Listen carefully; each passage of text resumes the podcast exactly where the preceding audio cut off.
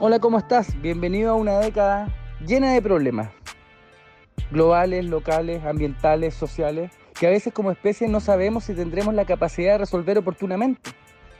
Nosotros, por el contrario, creemos que estos problemas tan complejos que estamos viviendo son una fuente de inspiración enorme para que talento distribuido en todo el planeta, en toda la región, creativo, innovador, aboque su talento para resolver los problemas más importantes que nos aquejan y así veamos un puente de luz con más soluciones y menos problemas. En el marco de los 10 años de Social Lab nos reunimos con parte de estas historias que construimos para un mundo que acabó 10 años atrás y un mundo nuevo que empieza. Filósofos, científicos, emprendedores, emprendedoras, innovadoras, empresarios, que nos vayan dando luces, reflexiones, ideas, inspiración sobre cómo la innovación puede crear las soluciones que el planeta necesita. Póngase cómodo, ponte cómoda. Hay gente de toda la región, de toda América Latina, que ojalá ayude a inspirar nuestra forma de pensar y proyectar la posibilidad de un mundo mejor. Bienvenidos a esta, esta conversación sobre democratización e inclusión eh, que vamos a tener con Flo. Eh, a mí me gustaría, Flo, solo, solo, quiero decir que eres una amiga de hace mucho tiempo y que estoy feliz de, de, encontrarnos. Así que, eh, Flo, te doy el, el, el pase. Me gustaría que nos contaras a todos los que nos están escuchando quién eres y nos hablaras un poquito en, en resumen de, de, de SheWorks y puntualmente de SheWorks Academy. Bienvenida, Flo. Muchas gracias y Juli que, estás en el backstage. La verdad para mí eh, una felicidad enorme poder estar acá. Creo que eh, es muy importante estar con los amigos en los momentos importantes. No es lo mismo estar cualquier día. Eh, así que súper honrada de poder compartir este hito, esta celebración de, de, tantos logros, de tanto impacto y tanto bien que han hecho eh, a la comunidad de emprendedores y a, sobre todo a, a la comunidad latinoamericana. Así que eh, muy lindo este reencuentro, Mati. Bueno, hola a todos. Yo soy Florencia Heifetz, soy la directora ejecutiva hoy de eh, SheWorks Academy, que ahora en breve les voy a contar qué es, pero contarles antes que vengo trabajando eh, también por el desarrollo del ecosistema emprendedor eh, en diferentes países. estuve viviendo en Santiago de Chile, donde conocí a Mati, a Juli, a Jonathan Hersfeld, que lo recuerdo con mucho cariño también, y, y bueno, a Humberto y a, y a Jimena, que, que, como siempre, dos referentes que inspiran muchísimo. Eh, y bueno, básicamente en, en SheWorks Academy somos una, en SheWorks somos una startup de impacto, buscamos eh, generar inclusión laboral de mujeres en mercados digitales, que son los mercados que más están creciendo, claramente. Eh, y lo hacemos a través de eh, la conexión con tecnología y con educación. Estamos basados en Estados Unidos, pero tenemos eh, muchos proyectos y sobre todo nos enfocamos en Latinoamérica, en el Caribe. nuestra fundadora es Silvi Moschini, es argentina, y, y, la verdad es que tenemos en el corazón las comunidades latinoamericanas y, sabemos que eh, hay muchísimo talento eh, y, trabajamos porque creemos que el talento está eh, uniformemente distribuido, pero las oportunidades no. Y lo que buscamos es justamente poder expandir esas oportunidades y, es eh, un regalo dentro de muchas pálidas que nos trae la, la, crisis de la pandemia en muchos sentidos, eh, es este regalo de poder eh, dar un pie para generar más democratización y más inclusión entre muchos obstáculos. Así que, bueno, vamos a estar charlando eso durante estos minutos que tenemos juntos, ¿no, Mati? Sí, sí, de, todas maneras, yo ahí, Flo, bueno, tú lo mencionaste, mencionaste un poco típico cuando te preguntan qué problema resuelve tu, emprendimiento, tu proyecto. Yo creo que ya lo mencionaste, pero me, me, gustaría profundizar un poco más sobre ese problema, ese dolor de ustedes como equipo fundador, este propósito que los mueve. Eh, ¿Cómo se amplifica con, con todo lo que está pasando hoy? O sea, ¿cómo se amplifica con la pandemia? ¿Cómo se amplifica con, con, la crisis económica eh, que, que, que, ya estamos sintiendo hace harto rato, eh, cómo se amplifica ese dolor y cómo los mueve a ustedes a seguir amplificando el impacto. Eh, ¿Qué cosas ves tú que están que, están siendo aún más profundas a nivel de gap o, brechas que hay que, que hay que subsanar, sobre todo con, con esta transformación digital acelerada y, forzada, deberíamos haber puesto en el título también, al cual nos ha llevado esta pandemia. ¿Cómo ves esa profundización, ese cambio?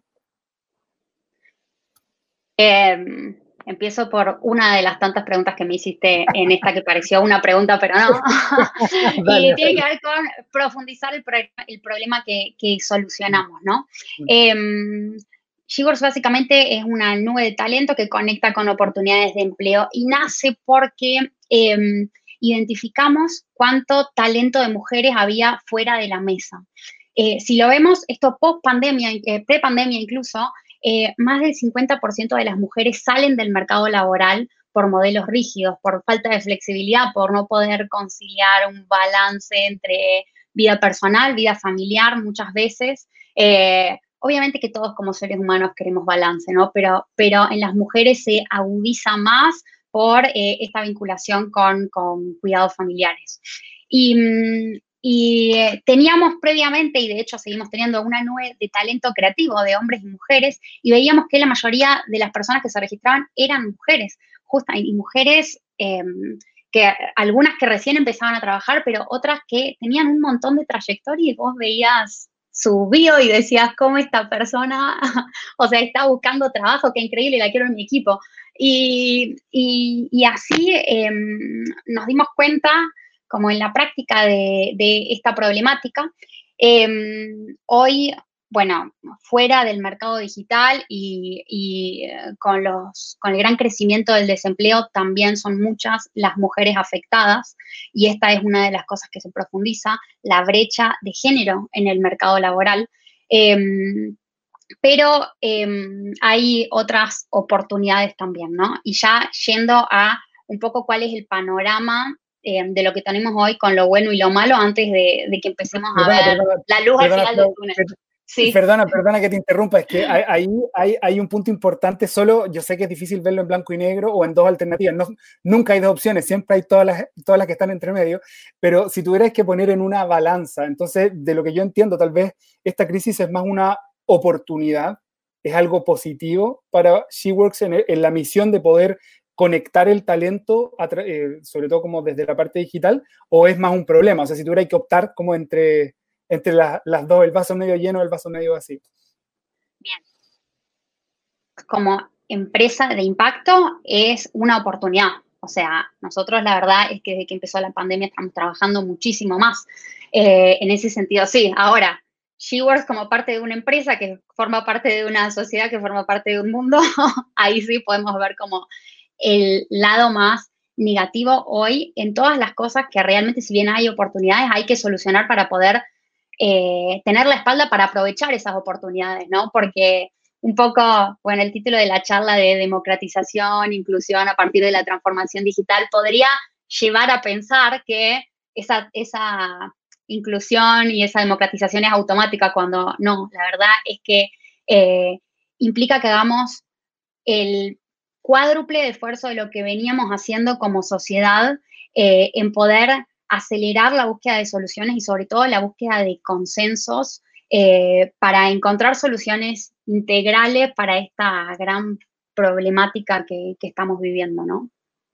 Y, ahí, antes, antes de ir a la luz al final del, túnel, eh, Flo, o sea, como plantearte hay muchos economistas que hablan de la recuperación post pandemia, pensando en la luz al final del túnel, que puede ser una recuperación en, U, donde vamos con, una, parte abajo y después subimos, una en forma de palo de hockey, que es un poco más acelerada, pero también hay una, mm, eh, hay una teoría en el fondo que habla de una recuperación económica en forma de K, que habla de que la parte de arriba de la K, que tiene que ver con los segmentos más acomodados o con más acceso a tecnología, va a tener una recuperación más rápida, pero la parte de segmentos menos acomodados, más pobres, eh, sencillamente se va a ir más para abajo aún. Entonces, ahí no solo llevado al segmento eh, que ustedes trabajan, que tiene que ver con mujeres, sino que eh, segmentos desatendidos de la sociedad hoy, ¿cómo ves esa luz al final del túnel cuando, cuando vemos que esta crisis también está eh, poniéndome el pesimista de la, de la, conversación, está estirando estas diferencias, está eh, desde eh, migrantes, desde comunidades,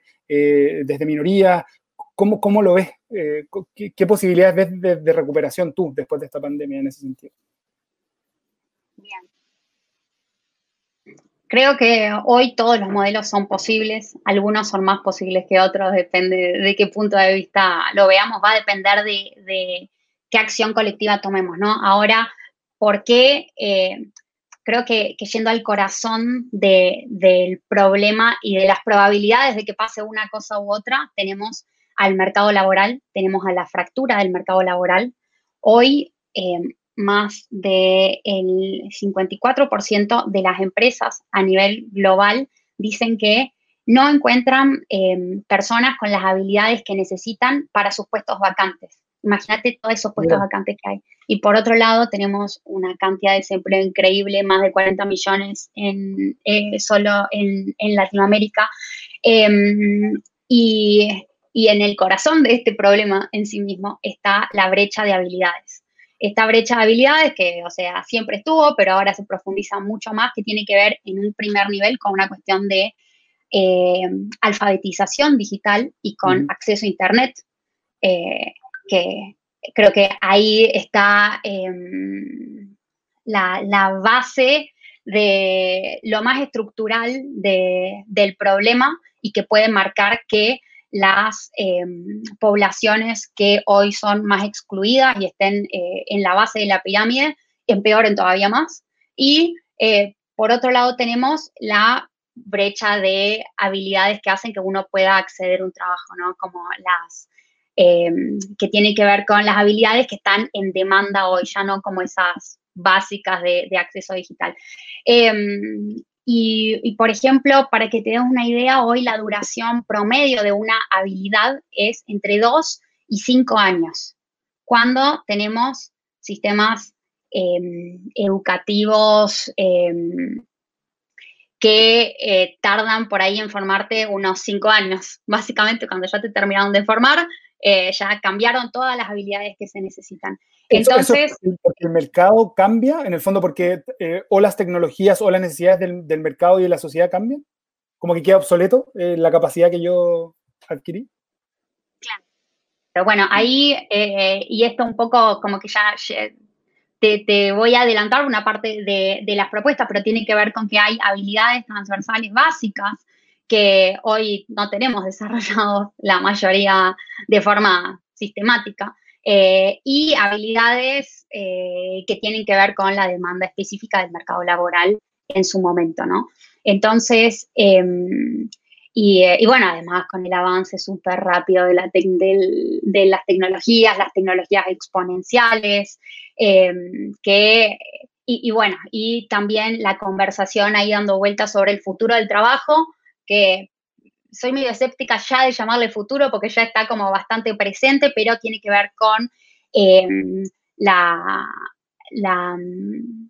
cuarta revolución industrial y la integración de esas tecnologías al trabajo, que eh, según también a quien le pregunte, pero según yo, no va a ser que em, deje de haber trabajo, porque el trabajo tiene que ver con solucionar problemas. Siempre vamos a tener muchos problemas por solucionar. Ahora, eh, sí va a cambiar, van a cambiar muchos los roles que, hay y las habilidades que se necesitan. Y por eso, eh, en esa automatización, estos trabajos que van a tomar robots y entonces eh, algunos robots van a reemplazar algunas partes del trabajo de la persona, etcétera, etcétera, se van a crear nuevos problemas, nuevos trabajos para los que se necesitan nuevas habilidades y eso está pasando todo muy rápido. Entonces, eh, necesitamos generar un esfuerzo muy extra de consenso entre los diferentes eh, actores sociales para poder eh, llegar a ese ritmo, ¿no? Y creo que, bueno, volviendo a lo de mm, la recuperación en K o la recuperación en U o la recuperación en J, tiene que ver con cómo abordemos este problema de el mercado de trabajo digital y las herramientas para poder acceder a esto, ¿no? ¿Cómo lo ves? Oye, ahí, ahí, oye, está buena. Me quedo mucho con que, con que esto no va a pasar solo, o sea, sea bueno o sea malo en términos generales el output de lo que, el, resultado de lo que está ocurriendo hoy, tenemos que trabajar entre medio. Y eso es, o sea, no lo había visto de esa manera y me ilumina mucho como tu visión de mira, si queremos llegar a un futuro más positivo, tenemos que trabajar en el acceso a las comunidades, a todas las comunidades de acceso a Internet, alfabetización digital, y por otro lado, ir renovando las habilidades y capacidades. O sea, hay trabajo, hay pega que hacer, eh, y, eso me lo llevo mucho. De hecho, eh, parte también de estas conversaciones con, con, con, nuestras redes, con nuestros amigos, con nuestros cercanos que nos han acompañado estos 10 años, tiene que ver con eh, con entender cuáles son los desafíos de estos próximos 10 años. Eh, los pasados ya los, ya los transitamos juntos y, cuáles son. Entonces ahí también me voy con muchas tareas. De hecho, la gente que nos está escuchando, eh, feliz de que nos manden encargos y trabajo al Social Lab de los próximos 10 años, como, como esta visión que plantea Florencia. Y ahí yo me voy con la tarea. ¿Cómo, ¿Qué rol juega Social Lab en la alfabetización digital, en la infraestructura tecnológica que necesitan todas las comunidades? ¿Qué rol juega Social Lab en esta eh, reinvención constante o de, las capacidades que se entregan a las personas. Entonces, yo por lo menos lo veo como una tarea titánica y no lo veo sin, o sea, no lo veo posible sin colaboración. No lo veo posible si es que no somos capaces de, como tú decías, ponernos de acuerdo, porque porque los caminos, los que corren solo ya no van a poder seguir corriendo solo. Me refiero a un Estado, me refiero a una empresa que hace sola sus programas de, responsabilidad social o de impacto, eh, me refiero a las organizaciones de la sociedad civil. Eh, entonces, como citando a, Jimena y Humberto desde, lo anterior, eh, desde la conversación anterior, cuando hablamos de amar y, y, amar tiene que ver con dejar aparecer al otro, yo también creo que que más que nosotros ser normativos, como, oye, hay que hacer esto, dejemos aparecer a los otros, eh, a, eh, que, que Socialab deje aparecer a SheWorks en, en, su mapa, que SheWorks deje aparecer a Socialab en su mapa y podamos complementarnos mutuamente de, cuáles son esas em, capacidades, habilidades, tareas que tenemos que hacer juntos, porque solo yo, yo, yo cada vez me convenzo más de que no es posible. Eh, y lo otro, eh, que me cuesta, y ahí, Flo, a ver si tú me puedes dar una mano, pero como pensando en propuestas, yo estoy 100% así camiseteado con que la igualdad de talentos está bien distribuida en la sociedad, pero no la igualdad de oportunidades. Eh, que suena bien como un encabezado, pero cuando uno se mete en, la, en la problemática, o sea, es enorme porque tiene es multifactorial, depende del lugar donde naciste, hasta tu apellido, hasta tu apariencia física. O sea, es, es un desafío como lo que en sistemas complejos se llama wicked problems, problemas que al parecer no tienen solución, no, es imposible resolver algo así. Entonces, como mi pregunta hacia ti, Floyd, si nos, nos puede encaminar también a todos los que estamos, que nos queremos llevar tareas para la casa y poder eh, eh, empezar a trabajar en eso, son em, ¿Cuáles son esos caminos, crees tú, eh, desde la experiencia que tienes en, la, en, en Academy, en SheWorks, para poder equiparar por lo menos ese acceso a oportunidades? O sea, ¿qué medidas concretas iterémosla y, y co-creémosla y tírame una y yo te tiro otra y, y, conversémosla en estos minutos que nos quedan, pero, pero ¿qué se te ocurre a ti eh, como medidas para equiparar el acceso a oportunidades hoy en este escenario, que es un escenario o sea, estamos como surfeando una ola, haciendo malabarismo arriba del surf, de la tabla de surf y, tratando de llegar a buen puerto. O sea, es, una locura. Entonces, ¿cómo, ¿qué caminos, qué medidas, qué acciones se te ocurren eh, o plantean ustedes también para recorrer esta, esta ola gigante que estamos surfeando? Bueno, creo que podemos hablar sobre algunas líneas sobre las cuales podemos empezar a trabajar, ¿no es cierto? Eh, y, antes de pasar a las líneas, quiero eh, como nombrar algunos puntos específicos que nos permiten que estas líneas existan, eh, que tiene que ver con, eh, bueno, con esto de la transformación digital y toda la migración al trabajo remoto. Em, el trabajo remoto se convirtió, se está convirtiendo en la norma. También hoy más del 70% de las empresas en algunos países, no te digo en una encuesta global así súper representativa, pero en muchos países eh, tienen la intención de mantener sus equipos de forma remota. Entonces, imagínate cómo va a cambiar esta configuración. Y también 8 de cada 10 personas que este sí es un estudio global dicen que quieren trabajar remoto. Entonces, o sea, ya esto configura otro mundo del trabajo que trae un montón de cosas copadas como la libertad, el balance de vida profesional y laboral, pero también trae incertidumbre, eh, también em, hace que avance la lo que estamos acostumbrados a llamar flexibilización laboral y pérdidas de eh, la protección social, que creo que ya no tiene sentido hoy como aferrarse a eso porque lo que tenemos que hacer es pensar un nuevo modelo como sociedad que ya exceda al mercado laboral que tenga que ver con eh, cómo nos cuidamos como comunidad, ¿no? Em, porque esta flexibilización y el trabajo a demanda es algo que está avanzando y que no va a retroceder. Entonces, dentro de, eh, esta otra parte del panorama, creo que veo eh, líneas de acción vinculadas a dos cosas.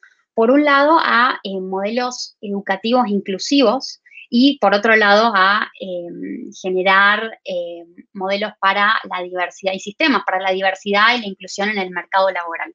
Entonces, eh, yendo al primero de los puntos, al de modelos educativos inclusivos, ¿qué pasa con la educación hoy? Primero que la educación, sobre todo la superior, ¿no? Eh, eh, hoy no te equipa con las habilidades que te garantiza que después puedas entrar al mundo del trabajo. Y eh, en segundo lugar, es cara, o al menos en muchos lugares. Yo la verdad es que me acuerdo mucho de compañeros eh, de trabajo cuando vivía en Santiago, súper preocupados y por pagar la hipoteca, por pagar la deuda de la universidad y como pensando qué iban a hacer cuando se liberen de esa deuda y tipo, como que decían no voy a trabajar más, como que, o sea, cómo te, va metiendo eso en el sistema, ¿no? Em, y en Chile, en Estados Unidos, en un montón de nuestros países, bueno, en Argentina tenemos la educación gratuita, pero está eh, en muchas universidades, pero está el costo de oportunidad de todas maneras dedicarle cinco años de tu vida, ocho horas al día a solo estudiar, o sea, no, no todos tienen acceso a eso. Em, entonces, em, ante estas problemáticas surgen como algunas líneas, algunas oportunidades, algunos modelos. Em, y, te cuento sobre algunos. Uno tiene que ver sobre con el paso de la economía del conocimiento a la economía de las habilidades. Hoy, eh, cada vez más, em, las empresas dicen que van a contratar no por lo que em, aprendiste, no por tus conocimientos, sino por lo que seas capaz de aprender y por lo que seas capaz de hacer y por lo que seas capaz de solucionar.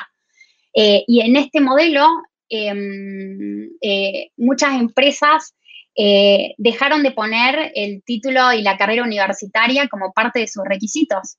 Y esto la verdad es que lo veo como algo maravilloso, que celebro. no, o sea, claro que, creo mucho en, la importancia de las universidades en un momento, pero creo que hoy son una institución que, necesita poder adaptarse em, y que em, y genera que eh, muchas más personas puedan acceder, ¿no? A, no, necesitar validar lo que saben eh, con una institución tradicional que por ahí cuesta mucha plata y cuesta mucho tiempo y muchos recursos que, no todos tienen, sino con eh, formatos alternativos de poder validar lo que tienen para dar, su valor y poder acceder al mercado laboral. Y acá paso el segundo punto que tiene que ver con... Em, perdón, perdón, antes, de que pase al segundo punto, es que quiero complementar del primero eh, un, un, poco eh, algo de, lo que he aprendido en, esto, en estos 10 años y a un amigo ahí eh, con el Leo Maldonado tuve hartas conversaciones al respecto, es de vernos a nosotros como seres humanos, luego de que tú sales de la universidad o de un proceso eh, técnico profesional o un proceso de formación, te ves como producto terminado. Entonces, cuando a ti te preguntan, bueno, ¿qué quieres? Yo, yo soy abogado, yo soy ingeniero. Y eso es como que te, te es, eso, eso eres, y eso eres y eso vas a hacer. Entonces, uno se concibe como, mira, yo estudié esto yo voy a hacer esto y esto va el resto de mi vida. Y lo que, lo que, lo que conversábamos, lo que él me planteaba era, era esta visión de siempre en beta, este como concepto TI, tecnológico como en beta, que estamos como en prueba beta, eh, que nos consideremos como seres humanos siempre en beta, siempre en proceso de aprendizaje y formación. O sea, eso, eso lo sabemos, uno aprende hasta el último día, hasta el día que se muere, uno, uno aprende algo nuevo y ojalá eh, yo como que siempre he creído que uno es el promedio eh, de las cinco personas con las que más se junta. Entonces, tú no solo aprendes de lo que libros que lees y la televisión o los documentales que ves, sino que de las conversaciones que tienes. Entonces, estás en proceso constante de formación. Entonces, ahí también me gustaría complementar lo que tú dices con esta visión de siempre en beta. ¿ya? ¿Y, por qué? Porque eh, estamos formándonos constantemente a través de lo que leímos, a, través de lo que lo que alguien nos enseñó, etc. Ahora, ¿cómo certificar esas habilidades? Yo creo que ahí, ahí Florencia, yo creo que en ese camino y lo que tú mencionas es clave que las empresas puedan reconocer más habilidades que títulos profesionales. Em, y lo segundo, que, tal vez aquí la, gente que nos esté viendo que, sea como de recursos humanos de empresas, del área de personas de la empresa, no sé si va a estar tan de acuerdo conmigo, pero, pero hoy se ve la alta rotación como algo negativo. Entonces, cuando tú ves un currículum, tú ves, eh, mira, esta persona estuvo un año acá, otro año acá, otro año acá. Em, y puede ser, en cierta, en cierta medida puede ser, puede hablar de cierta inestabilidad y todo, pero, pero viendo el vaso medio lleno, eh, el tener una persona que recorre espacios distintos, que recibe aprendizajes, culturas, eh, interactúa con personas distintas, habla de una persona con mucho más eh, diversidad o con, o con herramientas adquiridas en distintos lugares. Entonces, como una invitación, no sé, eh, podrán estar de acuerdo en, en desacuerdo aquellos de, del área de recursos humanos, pero, pero es también valorar a las personas por los caminos que recorren y por la heterogeneidad de conocimientos que traen. ¿ya? O sea, hay un, eh, empresas en particular se, se, se ensañan con cierta universidad y cierta carrera y solo contratan personas de esa universidad y esa carrera. Y eso al final, esa endogamia, es la que termina matando espacios creativos y por lo tanto matando la capacidad de evolucionar de las empresas. Eh, porque no hay, si no hay innovación, no hay creatividad y si no hay creatividad, la empresa sigue siendo lo mismo, no se adapta a los tiempos y ¡pum! muere. Entonces, creo que solo como una provocación o, abrir ese espacio de conversación que también nos podamos disponer a concebir eh, estas iteraciones de trabajo o cuando uno está un año, dos años, también como un valor agregado. Eh, y eso también puede ser algo, algo, algo positivo para incorporar. Y, y, perdón la interrupción, pero eh, ahora sí, el punto dos. o si quieres comentar. Es una conversación. Aparte, entre vos y yo, si no nos interrumpimos, sería un monólogo que seguiríamos hablando y hablando, así que... bueno, me, encanta lo que decís. A ver, em, yendo a, lo primero, a lo de estar siempre en beta, y vos sabés que ese es el punto justamente eh, que está como en tendencia de una de las habilidades más demandadas en el presente y en el futuro del trabajo tiene que ver con la habilidad y la automotivación para aprender y para aprender de forma ágil. Porque justamente con esto que decíamos del paso de, la economía del conocimiento a la, a la economía de las habilidades, o sea, ya no es que, bueno, listo, este es todo tu paquete de conocimiento y con esto ya surfeas toda la vida, o sea, y, y, yo lo veo, lo veo en, lo veo en mi día a día. Eh, te puedo decir que el 80% de las cosas que hago en un día no sé hacerlas. o sea, no tengo idea cómo hacerla. Y, más uno, y mi equipo también. Total, y mi equipo también. Entonces, em, nosotros hacemos trial to hire, o sea, una prueba para contratar. Todo bien, tu CV, todo, pero vení, probate un par de días y, te lo pagamos, pero vemos cómo funcionas, ¿no? Y, y ahí hay gente que se va corriendo el primer día porque trabajas con poca información, eh, no, no te dicen cómo hacer la cosa, no tenés la, o sea, no, no venís a aplicar lo que hiciste en otro lado, acá no. Mm. te tiramos un problema y vos fijate cómo lo solucionas. Y eso requiere un set de habilidades muy diverso eh, que, que, requiere que la habilidad básica y madre de todo eso sea aprender, que te guste aprender, que no te genere angustia y que tengas la habilidad de aprender vos solo, ¿no? Em, de, gestionarte tus aprendizajes, de gestionar conversaciones con otras personas, pero eh, realmente que no solo dependa de que asistís a una institución. Así que, así que sí, totalmente. Y mira, sabes que una de las propuestas que leía em, hace poco de cómo solucionar este problema de eh, las habilidades que van a cambiar, lo que se necesita y, quién va a financiar eso a nivel global y cómo se va a solucionar, porque nadie lo quiere financiar, porque es caro. Entonces, bueno, ahí hay como muchos. Y leí una propuesta em, sobre las habilidades del siglo XXI que em, básicamente decía que eh, el Estado, los estados, digamos, se hagan cargo de eh, la educación, el entrenamiento y la adquisición, no solo la educación como unidireccional, sino que vos, puedas aprender y poner en práctica, de habilidades transversales, que, que, incluye habilidades blandas, pero incluye habilidades como pensamiento crítico, resolución de problemas, pensamiento computacional, matemáticas, etcétera, etcétera, pero todo lo que básico, comunicación, colaboración, trabajo en equipo, autoliderazgo, liderazgo de otros, básicamente todo lo que sabemos que toda la vida sí lo vamos a necesitar. Y después eh, que eso básicamente sea la educación básica pagada por el Estado y eh, después sí eh, entre las empresas, empleadores y las mismas personas sean las que financian el entrenamiento en habilidades que van cambiando, que son las habilidades específicas en cuestiones tecnológicas, etcétera, etcétera. Y y creo que es una propuesta interesante para, conversar y para abordar la problemática, ¿no? Mm. Sí, muy, de acuerdo. Ahí, ahí Florencia, eh, se nos está acabando el tiempo, entonces como quería, eh, lamentablemente, porque como tú dices, podríamos seguir hablando acá todo el día, eh, y, el tema sobre todo no solo es apasionante, sino que es contingente, eso, yo creo que le agrega cierta, cierta importancia a esta conversación, pero me gustaría ir cerrando un poco con, con, tu visión, sobre todo cuando hablabas de estos, de estos roles que tiene que tener el Estado, las empresas, roles distintos, con tu visión de la colaboración. Y ahí cómo, eh, haciéndole honor al hashtag Unidos por el Impacto, cómo nos unimos, eh, cómo, cómo nos mantenemos conectados eh, tú y yo, cómo nos conectamos con el Estado, cómo nos conectamos con las empresas. Eh, solo como a modo de cierre, ahí Florencia me gustaría entender tu visión sobre la colaboración en estos tiempos eh, para transmitirlo también a los que nos están escuchando. Creo que, y, también retomando un poco de la conversación de, de Ximena, Julián y Humberto, al final es volvernos a conectar con lo básico, con, lo que somos, con lo más humano adentro de nosotros, que a veces mm. lo dejamos, lo dejamos aparte, ¿no?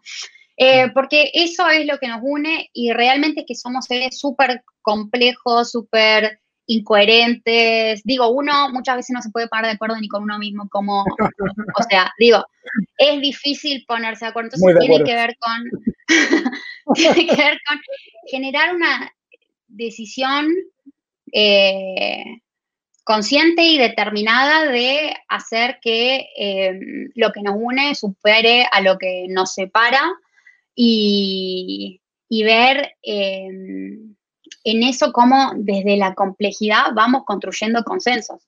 O sea, la verdad que, em, a ver, el consenso, y vos te habrá pasado un montón, es súper difícil de construir, es súper difícil construir y tiene que, ahí interviene el ego de que uno quiere tener razón, interviene el interés personal versus el interés social, pero creo que también un mensaje muy fuerte, muy poderoso que vino a darnos esta pandemia es dejen de flashear que son seres individuales, son todos uno, todos, o sea, a nivel social y todos a nivel con la naturaleza. Entonces, al final, más allá de que yo diga, ah, bueno, yo quiero acumular más o no, eh, hay un punto en donde todos tenemos que darnos cuenta que eh, el, bien mayor es el bien común. Entonces, no sé. Sí, tenemos que eh, sobre eso. Eh, eh, creo que no, hay una tremenda tarea, eh, Flo, de, introspección y de, trabajo hacia uno mismo y también con otros. Me gustaría agradecerte en nombre de Socialab por, por, bueno, una amiga que, por ser una amiga que ya conocemos hace tiempo y que en este momento también te unas a celebrar con nosotros. Muchas gracias por ser parte de esta serie de conversaciones para esta década, la década de la innovación social. Recuerda que todas las semanas estaremos escuchando increíbles conversaciones con motivo de los 10 años de Sociedad. Nos escucharemos la próxima semana. Abrazo.